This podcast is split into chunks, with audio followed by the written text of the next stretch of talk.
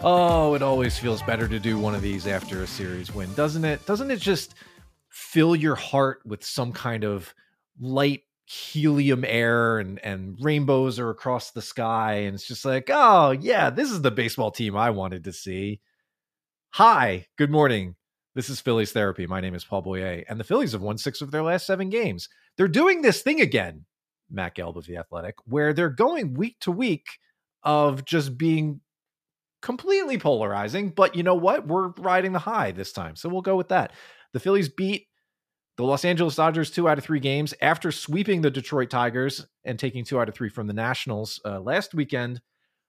It was their first series win against a team that entered the series at five hundred or better since the two-game sweep of Toronto, May ninth and tenth. So it had been really? a while. Yeah, so it had been a while since that had happened, which is nice to get out of the way. The Phillies now go out west, where they play the first place Arizona Diamondbacks for four games, followed by three in Oakland against the resurgent Oakland Athletics.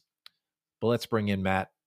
Matt is out in Arizona getting ready to cover this really kind of pivotal series against a, a good or somewhat surprising Arizona Diamondbacks team. Matt, hello. How was your trip out there? It was great, Bob. I've been awake since four forty, four thirty local, right? Yeah, oh, is that God? Th- you know, it's always confusing. They're three hours behind here now, right now in Phoenix. Yeah. Um. Sometimes they're two. Sometimes they're three. It's yeah, I'm three taking your word for that. Yeah. I mean, I hope I'm right. Uh, I hope you're right too. I'm rolling with it.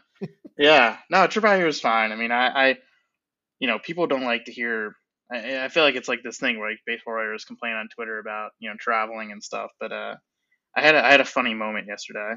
Uh-huh. Uh, I get to the gate, and, and people who really, really know me know that I love to push it. Like, I, I don't like to get to the airport before I have to be there. Like, okay. I want to get there, you know, an hour or even like forty-five minutes before, because I pre-check, and, and, and Philadelphia has a great setup for the pre-check. I'm, I'm sure if, if you're a traveler and you're listening to this, you know what I'm talking about. And uh, get to the gate, and they're paging me. And, you know, I've got pretty good status now in American, because especially after last year, Phillies Phillies went deep in the Phillies went deep into playoffs. Like I, I picked up a lot of flights. Okay. I've got some status, and uh, they're paging me, and I'm thinking, oh man, yeah, like I'm gonna get upgraded for this flight to Phoenix. Like this is Uh-oh. gonna be great. I'm gonna have an awesome, like relaxing flight oh, out no. west. And I go up to, to the to the gate, and she hands me a new boarding pass. She said, uh, the seat you're sitting in is broken. And I was like, oh, okay. And I had a seat, you know, it's going to be, it was going to be a good seat. Like it was an aisle seat, bulkhead, you know, near the very front. Okay. Um, it's going to be, be able to stretch out a little bit, you know?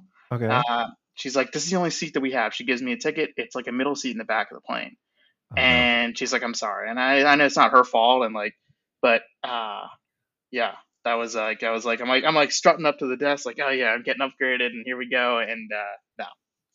American Airlines, I don't know if you if if, if you're a flyer like and you, and you and you fly frequently, you know, uh, American Airlines is like the worst. And in Philadelphia, there really aren't any options anymore because they have a monopoly on the gates, mm. and uh, it's crazy. I mean, uh, I, I actually, yeah, it, it's I could go, I could talk, I could do an entire podcast about this ball, but yeah, American Airlines, it's uh, it's not great. Flight therapy. So did they say what was wrong with this? Just that it was broken? They did not. Yeah, the seat was All broken. Right. That's ominous. I don't I don't like that. I would like to know details. Tell me what about it is broken. Is it just that it doesn't recline? Is it like what? Like is this thing going to come loose when the pressure goes down? Like what like, I mean, what? I what guess I could have pushed it. I could have pushed it, but I mean more I was like uh, am I going to get anything out of this, you know? Cuz like I'm I'm a jerk and like that's what I'm wondering. I'm like uh, but no, the answer was no, I did not. I still had to pay for the Wi-Fi. They ran out of ice in the middle of the flight. Oh, uh, my. You know, it's like I could go on and on. But oh. that's, that's not why we're here. That's not why we're here. I'm here in Phoenix. Uh, it's nice weather. It's, it should be, yeah, it should be like a, a good series. Like the Diamondbacks, Paul, are um, they have this, they have the best record in the National League. They're tied with the Braves. They're forty and twenty-five. How about that, huh? That is, look, I, I, I think. People expected Arizona to be a little bit better, that they were on the upswing. you know, you look at what they did last year, right? As a, as a team that I think fell short of expectations. You could say that pretty much about any team that goes seventy-four and eighty-eight, but they had some pretty good players on there that you thought, ah, maybe they're closer to a five hundred team. Didn't pan out that way. But when they brought up a few interesting guys, some of the younger guys late last year, they're like, oh, okay, I, I think I can see what they're building here. Yeah, yeah, we came out here last year, like right uh-huh. around the time when they brought up a lot of those guys, and you could yep. see it, and you're like, oh, this is like, this might be something. Yep, yep. And and it it it took a little bit of figuring out toward the end of the year here, or at the end of last year for them, but it's all clicked so far this year. They're forty and twenty-five, and they're led not only by the rookie of the year frontrunner in the National League, but somebody who's inserting himself into the M V P conversation he's, in Corbin he's Carroll. Really good. Um, He's really, really good. Look, the, I've I've had an eye on this guy for for a little bit now. Um, look, he has improved demonstrably in just about every single way you can improve year over year from his his cup of coffee last year. He, he's he could be a monster, which is funny given, you know, he's a little bit diminutive and stuff. I say giving hope to short guys yeah. like me everywhere. Yeah, yeah. Um, he's no, he he's you know, you talk about. You hear the term five tool thrown around all the time, but th- this guy truly does everything. Like he, he is contact, power, great fielder, fast. He he's, he's the guy to watch this series. If you're unfamiliar with the Diamondbacks because they're a West Coast team, understandable. Corbin Carroll is the dude. I know they had, uh, they came through earlier uh, in Philadelphia and, and maybe you didn't get a chance to catch that series, but uh, you generally out there, if you have the opportunity to watch some late night games this week, Corbin Carroll's your guy to watch. But yeah, back to Arizona just in general. The Phillies are going to miss Zach Gallen this series, which is nice. That's a point in their favor. Um, and Arizona, if you look at their team numbers, on the pitching side, they're kind of middling. Yeah, and that's and, where they're weak. Yeah, yeah. I mean, they have an outstanding lineup. I mean, it's second in runs scored in the league, and they do a lot mm-hmm. of things. They get on base, they slug. But yeah, the, the question about the Diamondbacks is, like, do they have enough pitching? Mm-hmm, mm-hmm. Yeah, and that sounds familiar, right? Um So th- this is going to be a tough series, and it's felt like every single West Coast road and there's trip. Been a, and there's been a lot of them so far. Yeah, yeah. What's funny is that after this series, Paul, the Phillies will play. The Phillies only have three games outside of the Eastern time zone uh, through August after this series. So July and August, yep. they spend the entire months in the Eastern time zone. That's that's great. It's deserved at this point. There's been a lot of travel. You know, I know that this is something I can't quite quantify. I don't have a study in front of me, but it, it, it feels like anecdotally with the balanced schedule that things have been maybe even a little bit weirder than normal so far this year. You know, there, there's the whole N L East thing where not playing the Braves and Mets until the end of May came up, which is, I still can't quite get over that. But the fact that they've had so much time to go out, well, they already had a trip out to Los Angeles and they've been to Colorado and San Francisco already. And they started the year in Texas. Um, and now they're going out to Arizona and Oakland again for a week. You know, it's going to be nice to have them, you know, for multiple reasons, viewership among them, to have them back east and not have to deal with, you know, No, and this is something. Yeah, and this is something the players have mentioned, like schedule, the travel, like actually how it was front loaded. Like I've heard numerous guys, uh, you know, make reference to this, and it's not, you know, who knows how it's felt overall, like you know, on the bodies or whatever. But I mean, it definitely, and this is one of those, like I, I guess this is like one of the like drawbacks of the new schedule, right? Is that you you do play, uh, you know, you play every team at least mm-hmm. once, and that, that means for the, you know, for the coastal teams, that means more trips to the other side of the country. And um, I think it's cool that we, you know, that every team is playing each other, but yeah, I mean, yeah. there's definitely some drawback. I mean, they lost, you know, two train trips, essentially New York and Washington, uh, cause there's only two trips now right. to each of those cities, and there used to be three. So um, yeah, I think the way, not just the way the schedule works now overall, but also the way that the, the, the Phillies schedule was very, very front loaded. So I think the the Phillies pitching has its work cut out for it um, with this lineup. It, there's the potential, and Arizona has has tended play hitter friendly over the years. I think it's a little less so so far this year, but um, this has the potential to be a bit of a of a gunfight with, you know, two lineups that are doing pretty well right now. You can say that the Phillies lineup is doing well here in June, um, or at least they've gotten off of their their drought that carried them into the beginning of this month. Trey Turner looking more like himself has helped. Nick Castellanos being pretty much the M V P of the lineup so far this year, carrying this team at points, homered again yesterday, um, has been a huge help. So, of course, now that I've said that, we're going to come in, it's going to be a bunch of three two games. But the, the, yeah. the, the larger point, I think, and this goes back to what we were talking about um, a couple of times about how the National League is really just kind of mediocre. It's really just not very good. You know, you talk about the Oakland Athletics team that the Phillies are going to face on the back end of this trip, having just like swept Milwaukee, and they came into it with a two hundred winning percentage or something like that. I look, it, there are only a couple of teams in the N L that are separating themselves right now. The Atlanta Braves are one, unfortunately, and the other right now is the Diamondbacks, I would say.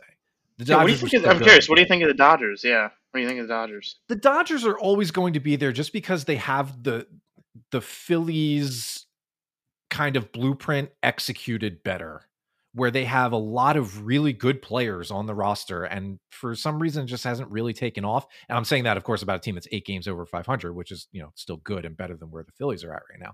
But it feels like they're not playing up to their true talent composition level. You know what I mean? Something about it just feels a little underperforming, even though they have, you know, Freddie Freeman, an M V P candidate in his own right.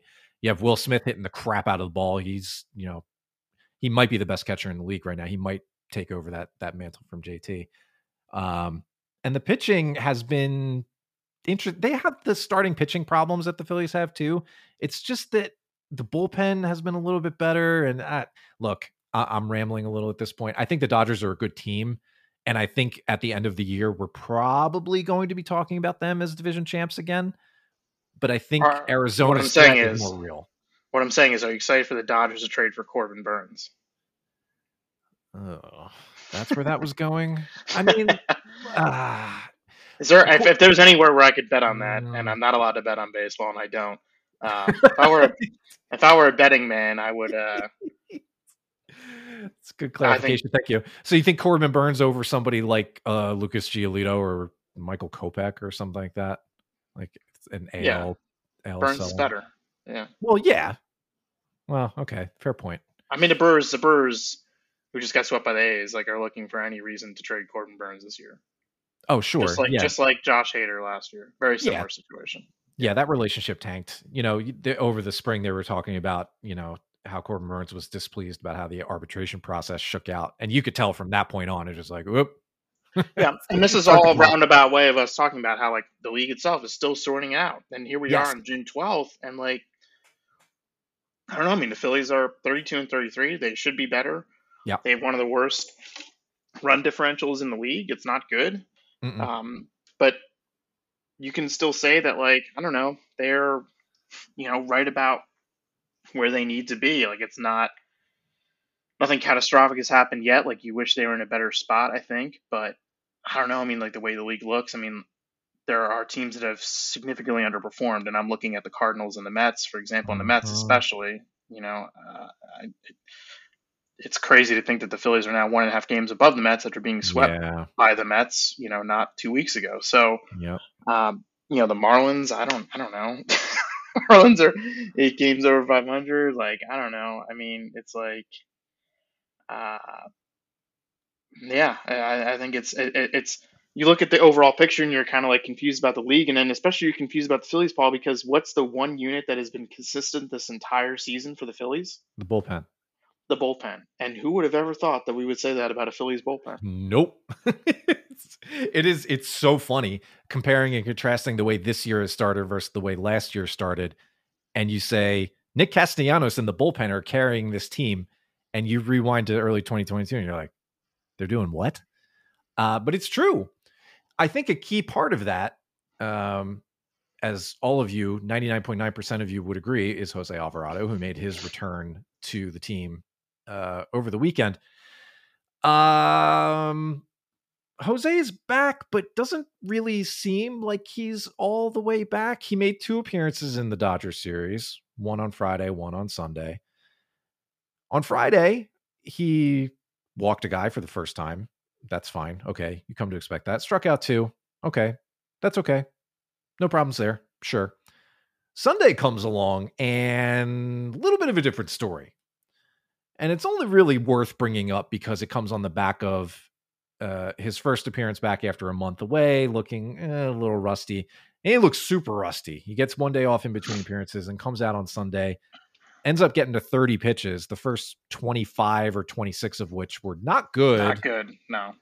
And then he rebounded um, to eventually get out of the inning, thankfully only allowing one run on a groundout. Um, I won't say we're looking to be concerned because that would be reaching a little bit. And we need to see a little bit more bad stuff to really start thinking that way. But Alvarado's back. Connor Brogdon got optioned and, and gave up a home run for Lehigh Valley over the weekend in, in his last appearance too. So there's that. But Alvarado's back. You would hope he would stabilize things a little bit. But then at the same time, there's going to be a bit of flux because Craig Kimbrell was the the the de facto closer for the last month. Now roles have to be adjusted, you would think, at least a little bit. Matt, what what what are we looking at here with Alvarado coming back, Brogdon going out, the other guys in the bullpen still kind of just floating around in in either bulk roles as Dylan Covey, whose time on the roster is probably limited, somebody like Andrew Vasquez, who is improving as time goes on. What what's the state of the bullpen looking like now that Alvarado is back? Are you excited for the bullpen game to be like a late night West Coast game tonight? Isn't that like a, it's true like sicko energy, right? Oh, it absolutely is. I mean, the good thing is that Strahm is starting it off, so you have a good chance of the innings you're awake for uh, looking like the good innings. But anyway, go on. uh, I well, I think a lot of this has to the, the bullpen talk about roles and stuff has to come back to the central question is like, what do you think of Craig Kimbrell right now? And so mm-hmm. I. I'm not sure, but I will say that uh, it's been way better than I thought it would be. Me too. And this month, uh, he is averaging uh, ninety-six point nine on his fastball. That's great. Which would be the highest average velocity for him on his fastball in more than two years. Wow. Basic, you know, almost the highest in the last like four to five years, if I'm looking at this right. Yeah. That's great. Um, And I think the numbers aren't necessarily there because he's had some really bad ones. It's the same with Greg Soto, right? Where it's like yes. he he's definitely been good, but when he's bad, he's really, really bad. And that's the same with Kimbrell. Yeah. Like, and so that has skewed, I think, some of their numbers, and it's hard when you're a reliever. But, um, you know, I, I think the Kimbrell look has been pretty good. I mean, like, he's getting those fastballs up to the top of the zone and above the zone, you know, at ninety-seven, ninety-eight, and, yeah. and he's landing the curveball for strikes and, and then also pitching, throwing it for chase. So he, he's been really interesting to me. And, and of course, this whole thing about Kimbrell over his career is that he pitches better when it's a save. And guess what? Like, uh, numbers don't lie again this year, like same yep. thing, mm-hmm. you know, and yes, I know, I know Sunday was not a save situation. Uh, so maybe that pokes a hole in that like little narrative, but I mean, this year, like he's, where is he? I'm looking at, I know his, his numbers well, in, in save situations are yeah, in two, or it's two point two five, and in uh-huh. non-save situations, it's eight point two five. Uh-huh. Those are E R As. Yep. A lot more walks uh, in the non-save situations. And so uh, when asked, you know, the, over the weekend, Rob Thompson, whether he would keep Kimbrell in that closer's role, he kind of, he basically said no. I mean, he's like, if there is a matchup where it's righties in the eighth and lefties coming up in the ninth, then Kimbrell will pitch the eighth and Alvarado will pitch the ninth. And I, I think that's a good, I do think that's the right way to look at it. Don't you? Yeah, I do. I mean, I've always been a fan of that. I, it's hard to ignore a guy who for basically his whole career, with a couple of small exceptions, has performed like you were mentioning, maybe not as extreme, but he's definitely, something is different for him in save situations versus non-save situations. I we I think we can say that at this point, something is different for him. You hope that your coaching staff and and everybody around, the decision makers and and getting pitchers into games and ready for their appearances, gets it through that you can have just as important an appearance in an eighth inning as you can in a ninth inning, sometimes more important.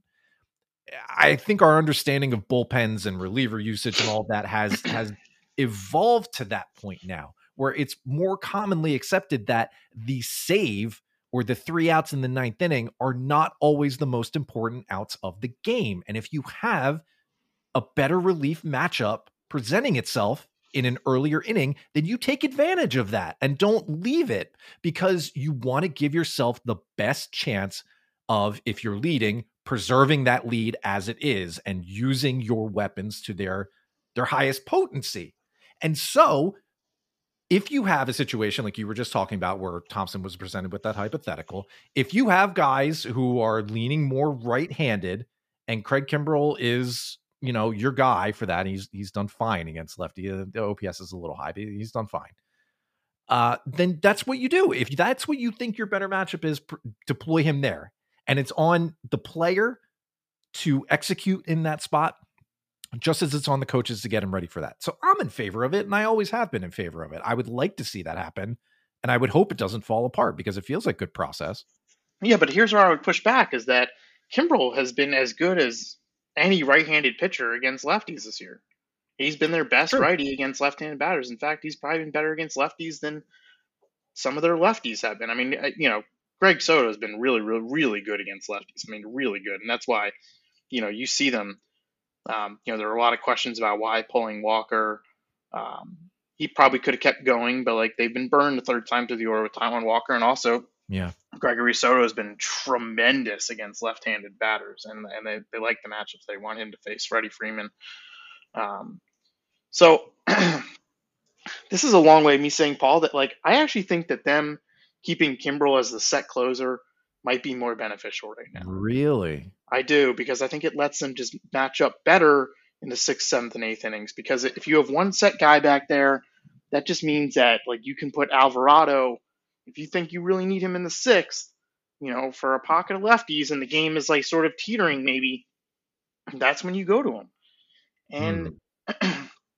a couple of Phillies people who I trust and who are like smarter about this stuff than I am, or wondering like maybe the new market inefficiency is like having a set closer where then oh you my can god just, everything baseball is cyclical, Paul, right? Everything, oh my god everything everything that was that was cool in the past will be cool again at some no point. way we're already but at that like, point where maybe so we are back. I don't know oh I don't know if god. they're at that point yet, but I, I do think it's something that oh. is worth monitoring, because I I, I you know, you have to, if Kimbrell is, I think it's more about the stuff that we've seen from Kimbrell. It's not, it's not about, oh, he's a traditional closer. He's always done this, so he needs to fill that role. Like, no, mm-hmm. I think it's more about like, he's showing the quality of stuff that we haven't seen in a while. Mm-hmm. And if he is more comfortable in that role and his stuff is playing up, then, you know, maybe you should just stick to it and not overthink it. You know what? Maybe the the cool thing about talking about these things with you on this show is that I always feel like my mind is open to one thing, uh, an episode I just never really considered. I was not at all prepared to think that traditional closerism is back. that we're, that we're just like I don't think it's back. It's back to two thousand eight. Um, no, but I, one one. point back on on Gregory Soto, since we were just talking about him too. Uh, I pulled up his numbers just to to look at what he had been doing, and yes, the numbers against left-handed hitters are are tremendous. They're hitting under a hundred against him. He's a real uh, weapon. He is, wh- and again, wh- I, and this is me fully acknowledging that there have been times where he has just been awful. I mean, awful. Yeah, like, but he's given up. He's given up. You know, he's given up.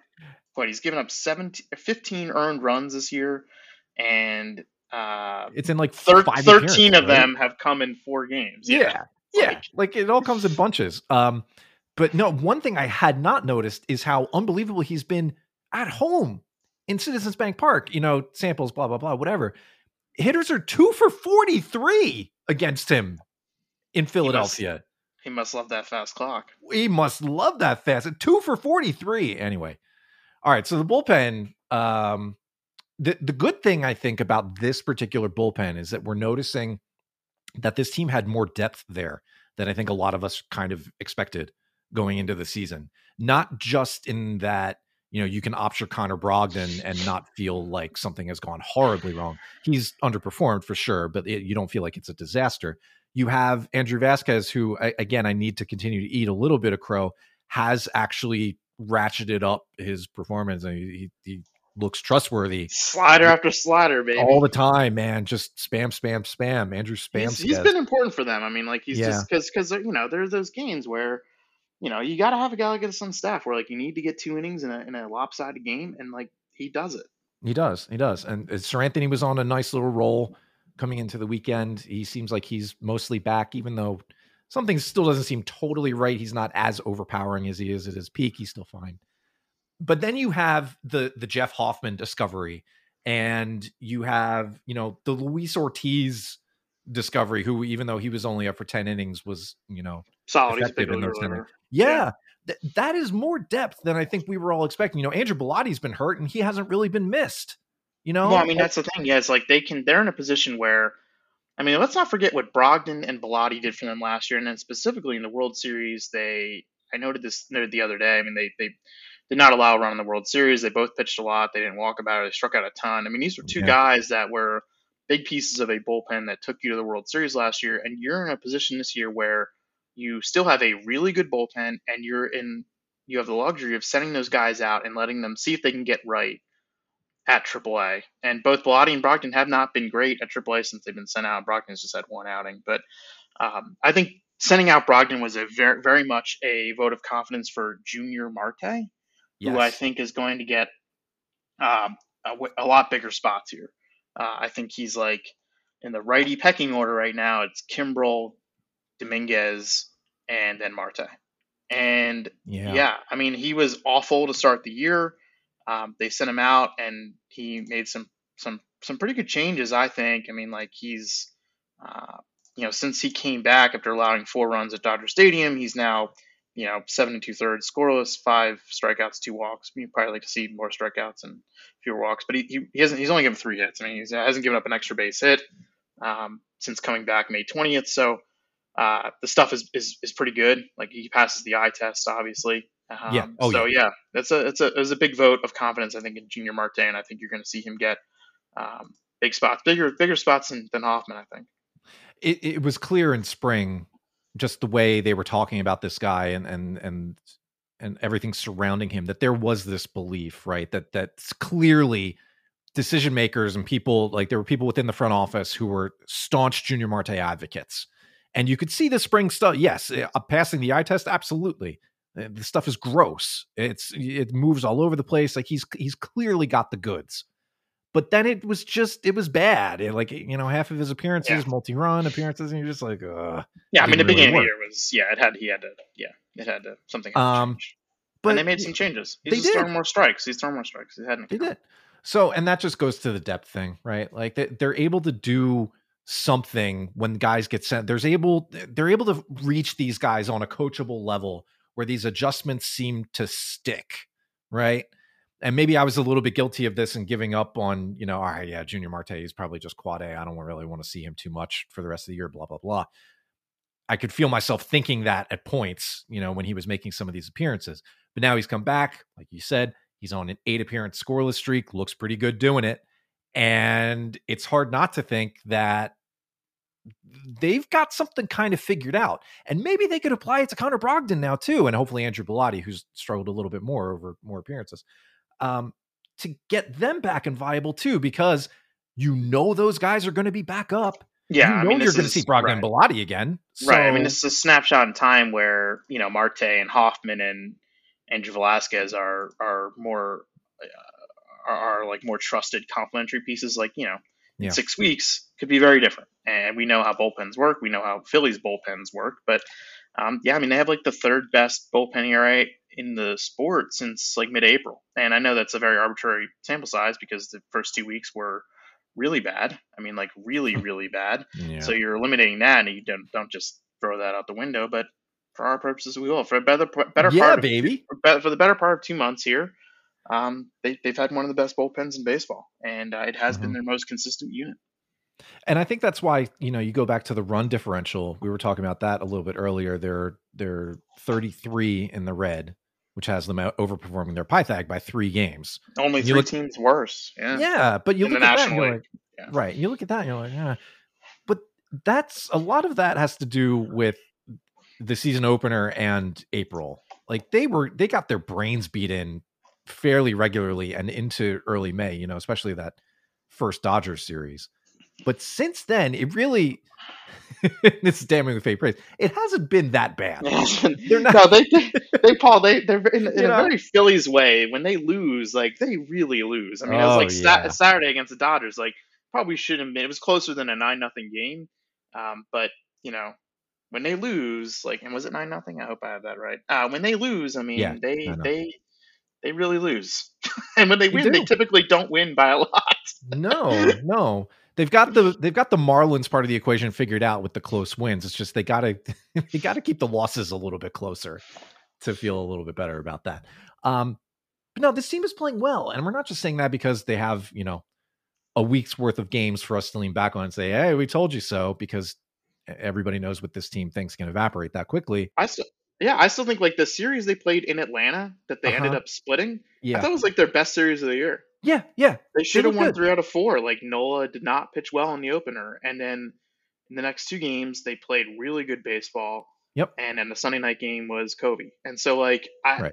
I, I I thought that was, like, the best series they've played all year. And that might sound weird to hear that, but, like, I, I thought it was in a place that's tough to play against a team that is quite good, obviously. Um, so ever since that series, I've kind of been like, eh. You know, and, even, and then they followed it up with a Mets sweep, and you're like, eh.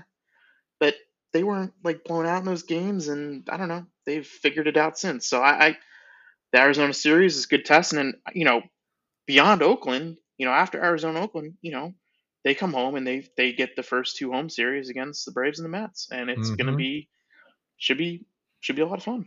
It should be a lot of fun. I, they're about to hit a real interesting stretch in their schedule where there aren't really a lot of off series. You know, basically every team is either good or contending along with the Phillies, where you kind of need to to take the series. You know, you look at something like the the Padres series coming up in the middle of July, their first series after the All-Star break. And it's like, well, you could expect that the Phillies are probably going to be duking it out with the Padres for a wild card spot. Both teams have underperformed to this point, but both teams have the talent where you'd have to expect that they would be in the mix. Um, And you just look up and down their schedule for really the next month.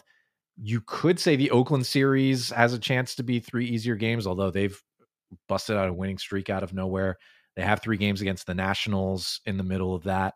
And between that Nationals series and, uh, I don't know, the beginning of August when they play the Royals, there isn't a lot of time to really breathe. So I think the next few weeks, and by few, I mean like five weeks, six weeks, Uh, this team needs to keep playing at this high level. It's an important stretch, and they need to keep it up. We need to hope that it's real. They haven't played the Mar. Oh, they only played the Marlins once. That's right. Yes. I, like, I don't even remember that series. None they, of us they, remember April. They lost point. two out of three. Yeah. Of course they did. One of those and won the, on and, a game. And the only one that they won was against Alcantara. Oh, right. When they shellacked him. Yeah. Yeah. The Royals, man, they're, they're like sneakily bad because everyone's been focusing on the A's, and they're uh-huh. like only a game better than the A's right now. Yeah, I don't know but what yeah, they need to do, man, but they got yeah, to figure it out. But there's you're right. I mean, in, in July there's a lot of Marlins and there's Pirates, and it's like, you know, what do those teams look like by then? There's Guardians and Orioles. I mean, yeah, there's there's there are some challenges, but I mean, I think what the, it's exciting. What excites the Phillies is that they no longer have to do much travel, which should work in their benefit, you would hope. And they'll need the intangibles. Although, to tell you how much the league was, unex- you know, did not expect the Phillies to be in the World Series last year. They scheduled the Phillies to finish the first half in Tampa and then Miami. Um, but, you know, as virtue of winning the National League last year, the Phillies coaching staff, like Rob Thompson is managing the National League, and the whole Phillies coaching staff is going to the All-Star game. They are going from Miami to Seattle, because they're finishing the first half in Miami. And, and typically they would, you know, they, the league would not have scheduled them if they thought they were going to be good, because they come out with this twenty twenty-three schedule well before, you know, the, the twenty twenty-two season ends. They would not have scheduled to have them to have the longest flight in baseball, which is Miami to Seattle for the, for the staff going to the All-Star game. So that that's a, that's a fun little point. That's a nice little call out. Yeah. I never would have even looked at that. That's interesting. So, yeah, so the staff is going, uh, and maybe Nick Castellanos and maybe Craig Kimbrell as a commissioner's selection is going to go, you know, from Miami to Seattle for the All-Star game. But but beyond that, I mean, the travel really really gets better for them. I mean, they spend basically the entire month of August at home, and quite clearly they play better at home than they do on the road. Um, mm. And it's not because of the clock, because most of the players hate the clock, the fast clock at home. And you can read about it at the Athletic. It was a fascinating story that I've been tracking for a few weeks now, and uh, finally came to a head. And uh, been hearing from people all across the sport who have noticed the same thing about the Phillies clock. People from other teams and other franchise organizations. It's very, it's very interesting. And I don't think the people in Philadelphia are doing it wrong. In fact, I think they're probably really good at their job, the clock operators, and they've just been operating it the way it's supposed to be operated, and everywhere else, I think it's just kind of been a little lax. Of course they are. It's just the, these these rules, like you gotta. There's a huge gray area. There's a huge yeah. gray area. Yes. Uh, it's sort of like, you know, the way replay became about coming off the bag on a slide for, you know, a hair's width for a two tenths of a second, and the tag being applied and going frame by frame. It, It's not the same thing here with a with a pitch clock, obviously, but it's like the spirit of some of these things, like you do it to increase yeah. game time or decrease yeah. game times, increase speed, ideally increase some action. But then you have, like you were just saying, that gray area where there's no hard and fast standard between ballparks on how these things should click in. There's a human operating it and a human signaling, you know, when things should be reset or or stopped down on the field. And now we have this, we have, we have Citizens Bank Park as some kind of outlier. We can't figure out if it's right or wrong. Even it just is. Yeah. And, and, and that's, that's, that's interesting because Strahm, I, there's a, there's something that Strahm said to me and I didn't use it in the story. And he's like, and it speaks to your point, Paul. He's like, the clock wasn't put in place so that we have three pitches in forty-five seconds. The clock was put in place to, you know, speed up play and like, you know, make things a little more, uh, you know, manageable and eliminate a lot of this inaction, but it's not like supposed to be snap, snap, snap. Mm-hmm. Um, and, you know, he's, he's exaggerating. Obviously there's not three pitches in forty-five seconds, but it does feel like that sometimes. Uh, I'm sure it has literally been the case with the faster clock in Philadelphia, and Matt Strahm continues to give good takes about pace of play. Good for him. uh, I've come to, I've come to enjoy my conversations with Matt Strahm. He's an interesting yeah. guy.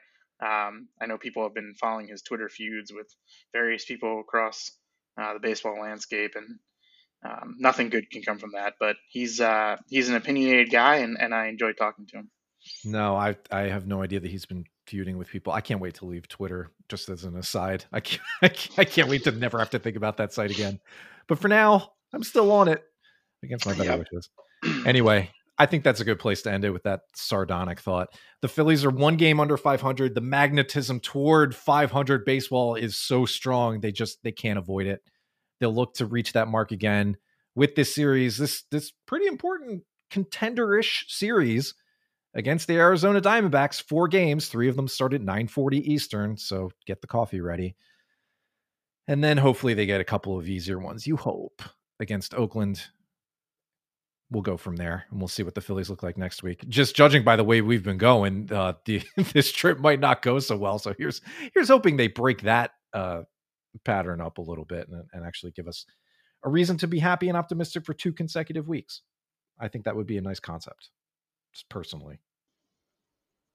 Just throwing that out there. Just a suggestion, guys. Can I be happy for two straight weeks, please? Please. Can't. Can't wait to see what this is like Monday morning after and a series of the Oakland A's. Good Lord. I don't want to think about it too much. Okay. Go out and do your things, boys. Uh, go read Matt's stuff. That Yes, that story on the fast pitch clock in Philadelphia is really, it's very interesting. There's numbers to back it up. It's not just a, it's not just a perception thing. There, there are numbers there. Go, go read Matt's story. Uh, we'll see how this road trip goes. Trips out west are always... I don't know why the word bugaboo came to mind, so I'm going to go with that. They're always a bugaboo. Sure. uh, and the quest toward uh, have, having positive feelings about this team continues for a second straight week. I'm rambling in my wrap up. The episode ends here. Thank you, everyone, so much for tuning in. We'll be back with you next week. Catch you then.